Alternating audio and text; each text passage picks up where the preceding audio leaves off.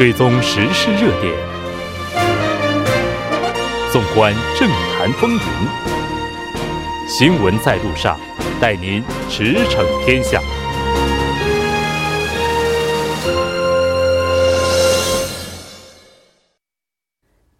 了解最新热点焦点，锁定调频一零点三新闻在路上。接下来的半个小时将为您带来此时此刻主要新闻聚焦分析以及数据有话说。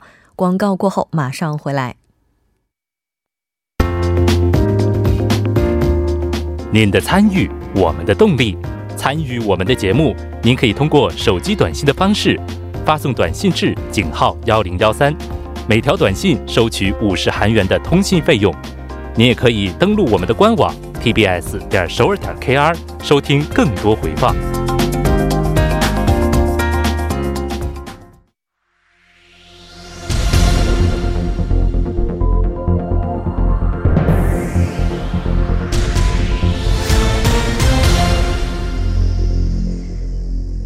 此时此刻，主要新闻。接下来把时间交给新闻播报员司空宽叔，我们稍后再见。下面是本时段新闻。韩国政府二十四号就限贸措施问题向日本政府发送意见书，谴责日方欲将韩国从出口白名单中移除的不当举措，敦促日方立即撤回相关措施。韩国产业通商资源部长官程运模当天举行记者会表示，日本就其出口管制措施提出理由，并主张韩国出口管制不健全。双边互信受到损失，但这些理由并不成立。韩国对日本在未经事前商议的情况下做出损毁两国经济合作与友好关系根基的举措，在此深表遗憾。他再次敦促日方立即撤销对韩出口管制，以及将韩国移除出口白名单等不不当正不正当后续措施。下一条消息。就日本声称昨天俄罗斯军机飞入独岛领空是侵犯领日本领土一事，韩国国防部二十四号表示，日日方的主张不屑一顾。从历史上、地理上、国际法上来看，独岛是韩国的领土。二十三号，日本外务相河野太郎当天在记者会上主张，日本对独岛拥有主权，对俄军进。俄军机侵犯领空一事，应由日本来应对。当天，韩国国防部表明立场称，韩军出动战机向俄罗斯军机方向开火示警。对此，日本政府主张本国领空遭到侵犯。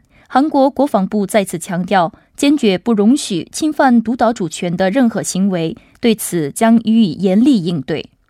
下一条消息。据悉，文在寅总统最早将于二十五号可能替换青瓦台民政首席秘书曹国。本周内，青瓦台将会有大幅人事调动，包括曹国民政首席、郑郑套郑太浩工作岗位首席、李庸轩市民社会首席等首席级人物。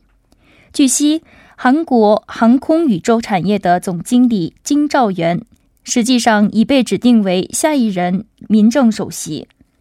二十四号，执政党相关人士在电话采访中表示，对民政工作岗位、市民社会等三个部门候选人的验证工作基本完成，最早可在明天早上公布结果。下一条消息，雇佣劳动部长官李在甲表示。明年最低工资的上涨率相对较低，对低工资劳动者的生生活稳定会有些担忧，因此实施劳动奖励税制等，将会采取多种措施。李在甲长官在最低工资相关青年、女性、壮年劳动者座谈会上做出了上述立场。他接着表示，仅靠提高最低工资无法实现低工资劳动者的生活稳定和缩小工资差距，这需要从多个角度采取综合应对方案。以上就是本时段新闻。接下来马上为您带来我们今天这一时段的聚焦分析。日前呢，我们在新闻当中了解到。一名视频博主，他在拍摄的内容当中呢，在几年前就已经被举报存在虐童的嫌疑。就这个事件的具体的情况，我们接下来马上连线今天的特邀嘉宾，韩国高丽大学法学博士、现法务法人地平坦地平担任中国法律研究员的张志华博士进行了解。张博士，你好。哎，主持人你好。那。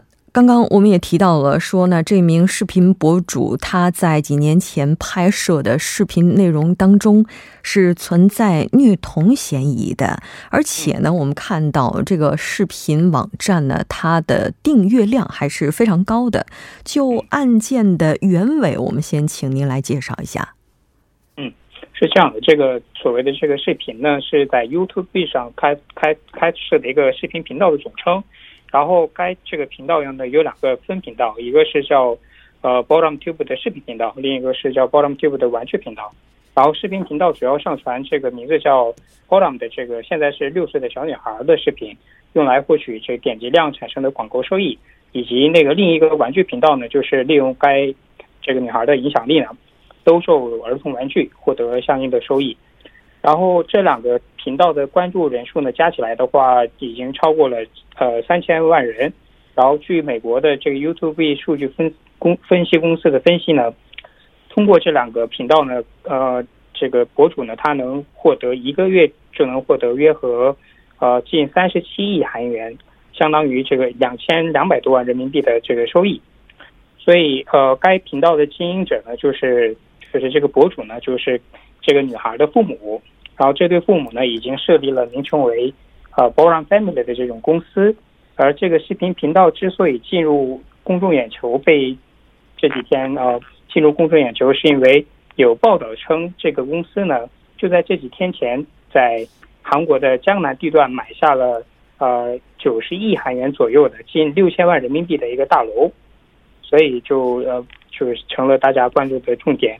然后这个该视频。该频道呢，并不是说近期才被告发为虐待儿童的，而是在二零一七年九月，一家名为 Save the Children，就是拯救儿童的这个国际无政府组织呢，认为运营这个该频道的时候存在虐待孩子的行为。啊，说明一下，这个无政府组织是非常有名的机构，是早在一九一九年就在英国成立的，目前已经在三十多个国家设立了分支机构。也是目前世界最大的儿童救助中心。嗯，是的。那这个视频博主他拍摄的视频，我们看到在这几天话题出现之后呢，就已经被设为不可订阅的内容，或者说这个就已经没有办法再进行观看了。那他这个视频平台到底又是怎样的呢？嗯，这个平台呢，就是呃呃，拍摄一些呃，刚开始是拍摄一些孩子的。啊，这个这小小小女孩她的一个日常的行为。后来呢，之所以被被指控为啊被告发为虐待儿童呢，是因为一件一个这样的视频，就是这个视频当中小女孩偷了这个她爸爸的钱包，然后呢跳上了自己的这个儿童玩具那个玩具车，并开到了公路。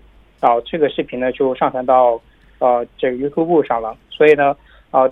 很多这个网友们就是说，这个是一个非常不道德行为。然后该机构也认为呢，拍摄这种视频是让无知的孩子做这种不道德的事情，并将此这个视频呢又拍成视频获取点击量，啊，会给孩子今后的这个精神健康带来不利影响，属于一种精神上的虐待。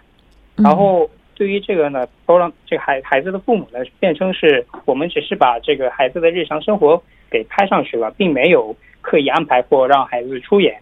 但是呢，认为这个也是承认视频内容并不积极，所以就关闭了视频的公开浏览权限。嗯，是的。那刚刚您也提到了，在二零一七年的时候，这个视频平台就已经被告发了。那这个被告发的单位呢是国际救助开发团体哈。那刚刚您也提到这个团体的名字。此后，就是从一七年九月之后。这个后续发展的情况是怎样的呢？呃，因为是这样的，就是因为这个不是说呃国际组织告发的是说他虐待呢是一种精神上的虐待，并不是说是那种肉体上的或构成刑事犯罪上的虐待。所以呢，这个案件呢是由这个首尔家庭法院来接收的。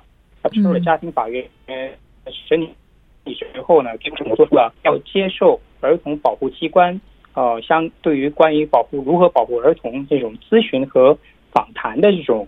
呃，这种儿童保护性处分，呃，所以就这个案子就就此了结了。之后呢，这个是这个这个 YouTube 这个频道还是一直在运营当中的，所以案子呢就是以当时接受这个儿童保护处分就为止就结束了。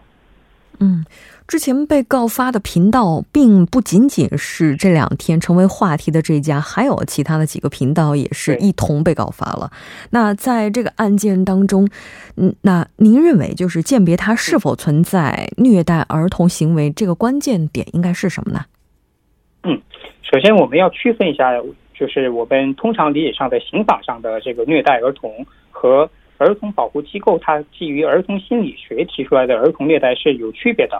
因为刑法上的虐待呢，是要求这个结果是非常严重，或者说施加了比较明显的身体上的暴力，或者强加足以让儿童身心产生极大损害的精神上的压力和刺激。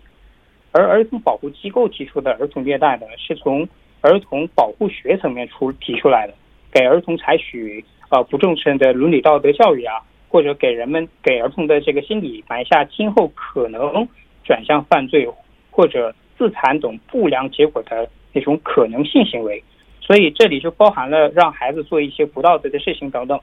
所以在刑法层面上存是否存在虐待行为是相对来说比较好鉴别也比较好判断的。然后一旦构成的话，就是刑事犯罪。那么这个问题也轮不也轮不到这无政府组织来提出来了。如果说这个对父母真的对小这小女孩有这种刑法上的虐待的话，啊，警察肯定是要介入的。但是在此案件当中。呃，儿童保护机构提出的这种儿童虐待呢，尤其是在这种拍摄有关儿童的视频当中存在的这种虐待行为呢，是其实是非常难以判断的。儿童呃拯救儿童这个组织当时告发的并不是只有这一家频道，他告发的还有国外的，还有其他的一些频道呢，呃，也是呃，就是说存在这种虐待儿童行为，而且是比这个我们今天提到的。这种频道更为严重，他们甚至是对孩子进行咒骂、恐吓，或者说拍打孩子，但呢，也不至于上升到刑法层面上的虐待。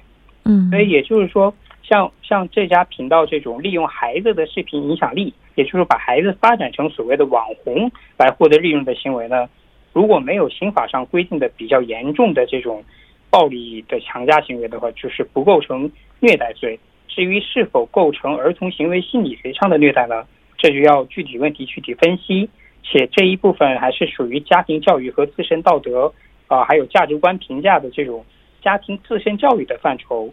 国家或其他组织呢，也不能就是过于贸然的介入。最重要的是，关于儿童行为心理学方面的研究呢，还是不太多，能够支持儿童心理学专家们的这种主张们的这种实力呢，也不太多。所以这方面呢，还是啊需要注意一下。嗯，也就是说，目前对于这个相关案件的话，还是很难去对它进行量刑的，是这样吗？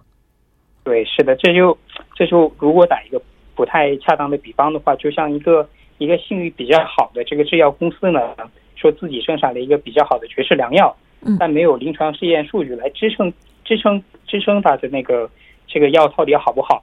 这样的话。我们认为这家制药公司还是可以的，但是也没有人就是说贸然敢服用这个药，这种风险跟这个儿童教育机构啊、儿童这个组织呢提出来的所谓的儿童精神上的虐待这种提法是可以进行一个呃相相对的比比较的。是的，那如果法律没有办法去对它进行规范的话，其实在这个时候可能更多的是需要父母的这个自律了。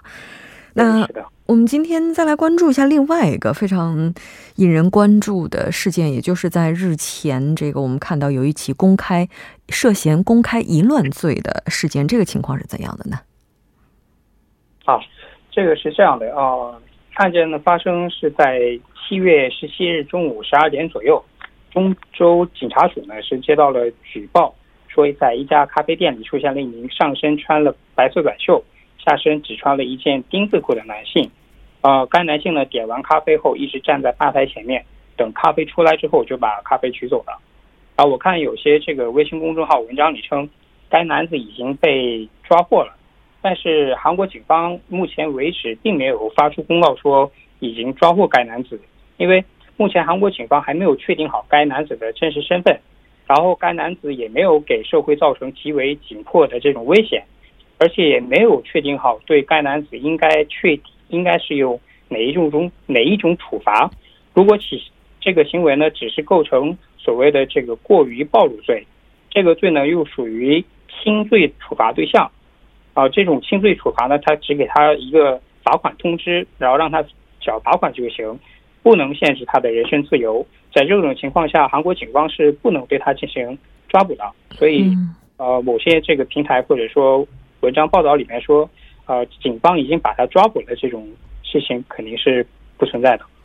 也就是说，他的这个行为可能很难去构成公开淫乱罪。对，因为公开淫乱罪呢，它是在韩国刑法当中规定的一个呃这个罪名，它跟那个我们刚才所说的过于暴露罪不太一样。过于暴露罪属于轻罪，然后公开淫乱罪呢，它是属于重罪，它是需要呃符合两种。两满足两个条件的，一个是公开性，第二个就是淫乱性。这个淫乱性呢，对于这个淫乱性的认定上呢，目前韩国大法院的主要观点呢是，做出相应行为的人是出于满足自己的性目的而做出的相应行为，而且大多数判例都是认为这个行为呢是要求露出性器官才能构成此罪的。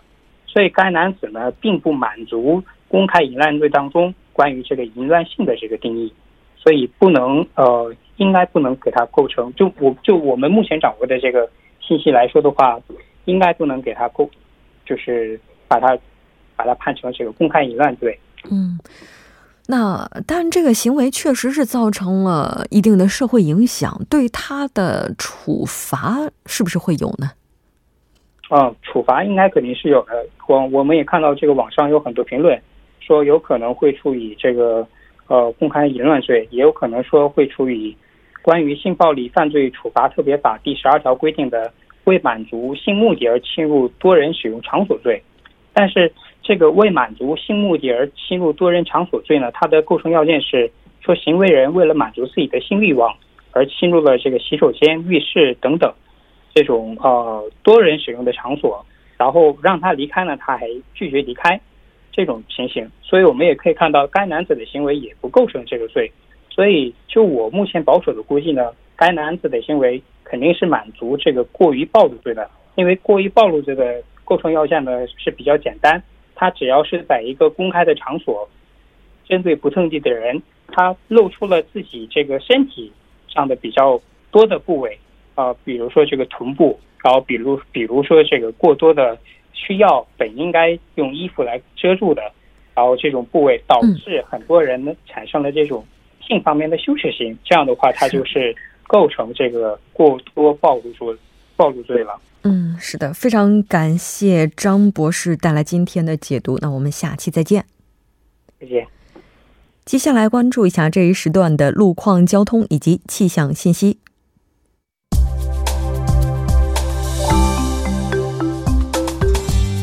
大家晚上好，这里依然是由连燕为大家带来路况与天气信息。现在是晚间六点四十九分，我们来关注一下最新的路面情况。目前江南循环路金川至水西路段观月山隧道内三车道上有辆汽车发生了故障，途经的车主们小心驾驶。凤川隧道内三车道上正在进行道路维修作业，请各位车主们谨慎驾驶。木洞路木洞站至弘毅医院前国会大路入口车道上进行的道路施工作业已经施工完毕，该路段比较畅通。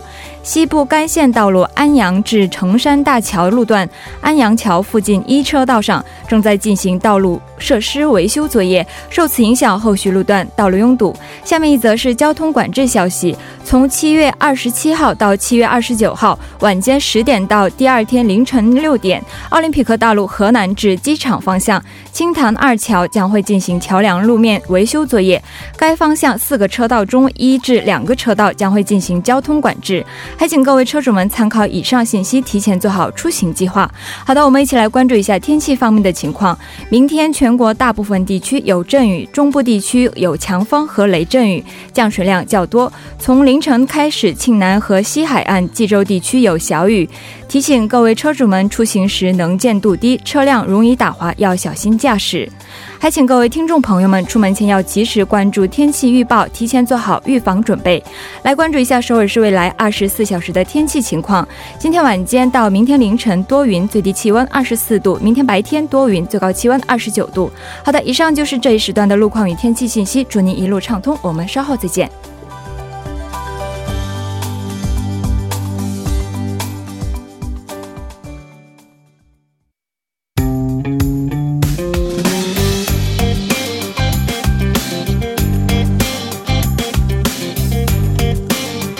解读舆论趋势数据有话说，接下来马上请出栏目嘉宾张一娜。一娜你好，木真好，非常高兴和您一起来了解今天的数据有话说。依然是先来看一下今天您带来的第一个数据和什么有关？呃，先看一下 All My News 委托 Reality 做的一个舆论调查的一个数据。嗯，呃，这项调查是以韩国五百零四名十九岁以上成年男女为对象进行的，应答率是四点二，置信水平是九百分之九十五。呃，误差范围是正负四点四。呃，具体的提问是：最近有部分主张应对日本经济报复的抵制日货运动带有一些情绪化，不利于问题的一个解决。您对这种说法是怎么想的？呃，回答分四个指标和一个不太清楚，非常同意、多少同意、不太同意和完全不同意。呃，调查结果显示，表示不同意的应答者占了百分之六十一点八，超过了半数。还有百分之三十三三十。十三点七的人表示同意，然后不知道或者不回答是百分之四点五。嗯，这不同意的意见还是非常高的哈。那其中完全不同意的强烈表态，它的占比情况怎么样呢？呃，回答完全不同意的应答者占了百分之四十六点三，接近所有应答者的一个一半了。然后加上不同意的百分之十五点五，超过六成的韩国国民不同意抵制日货运动带有感情色彩色彩的这个主张，而且态度也是非常强烈的。还有跟昨天介绍数据一样，四十多岁人群中不同意的意见比较多，是百分之七十八点二。其次，三十多岁也是百分之七十四点七的人回答不同意。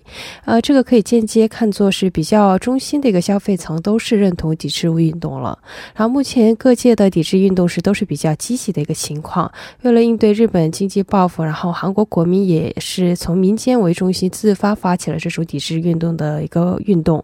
然后今天看到报道，快递工人也参与了这种抵制运动。拒绝配送那种优衣库的一个产品，但是对于抵制日货的运动情绪化的表现，表示非常同意的意见占了，嗯。占了百分之二十一点四，表示多少有些同意的回答占了百分之十二点三。嗯，从人口统计学的各个阶层来看的话，几乎在所有的性别、年龄、地区、理念当中，表示不同意的意见占了多数。唯一表示不同意的人出现最多的是自由韩国党的支持层当中。嗯，那这个支持层他们的具体的回答是怎么显示的呢？呃，自由韩国党的支持层对抵制情绪的主张表示同意的意见占了百分之五十二点九，比同。比不同意的百分之四十二点九高出很多，呃，相反的，绝大绝大多数的民主党支持城市，也就是百分之七十七点八的人认为是不同意；正一党支持层是百分之五十九点三，正未来党是百分之五十二点六的人回答不同意。综合考虑的话，对于抵制日货的运动，只有文在寅总统的核心层的自由韩国党支持层当中发出了一些不同的声音。虽然同意的回答是。是更多一些，不过不同意的百分之四十二点九的一个比例也是比较多的一个占比。呃，另外在文总统国政执行否定评价层的一些回回答当中呢，对于抵制日货情绪化的主张表示同意的意见占了百分之四十八点六，不同意占了百分之四十七点三，两种意见的差距就只有百分之一点三的一个比例。嗯，是的。那日本的媒体对于韩国抵制日货方面的报道情况怎么样呢？呃，日本方面七月八号的《每日新闻》的报道评论之后也写出，韩国抵制运动从未取得成功成功。然后，韩国的保守媒体也通过一些社论和专栏指责，虽然暂时的泄愤可能是有效果的，但实际上对日本政策政府打造呃造成打击的效果很难期待。这是要把企业和国民当做人质的一个意思吗？然后表示这样的一个回复。但是这次的舆论调查结果可以表明。这种主张是对韩国国民是没有起到效果的。这种贯穿日本和韩国的主张反而会引起反感，有可能会强化和抵制运动运动的一些因素。嗯，是的。那也就是说，对于这一轮抵制日货的行动，虽然国民情绪上来讲哈，并不觉得它是一种情绪化的表现，是的。但事实上，可能最终的这个结果并不能起到我们所预期的这样的一个结果哈。那。时间关系，我们简单了解一下今天的下一个数据。呃，今天还有一项那个青少年方面的一个数据，然后这个项数据主要是看呃青少年有没有业余的时间和学习的时间的一个占比。然后百分之四十五点六的应答者回答是每天学习时间超过三个小时，但是就是闲暇的一个时间每天不到两个小时的一个比例。嗯，是的，这现在孩子都已经压力非常大了哈。是的，非常感谢伊娜，那我们下期再见。下期再见。整点过后马上回来。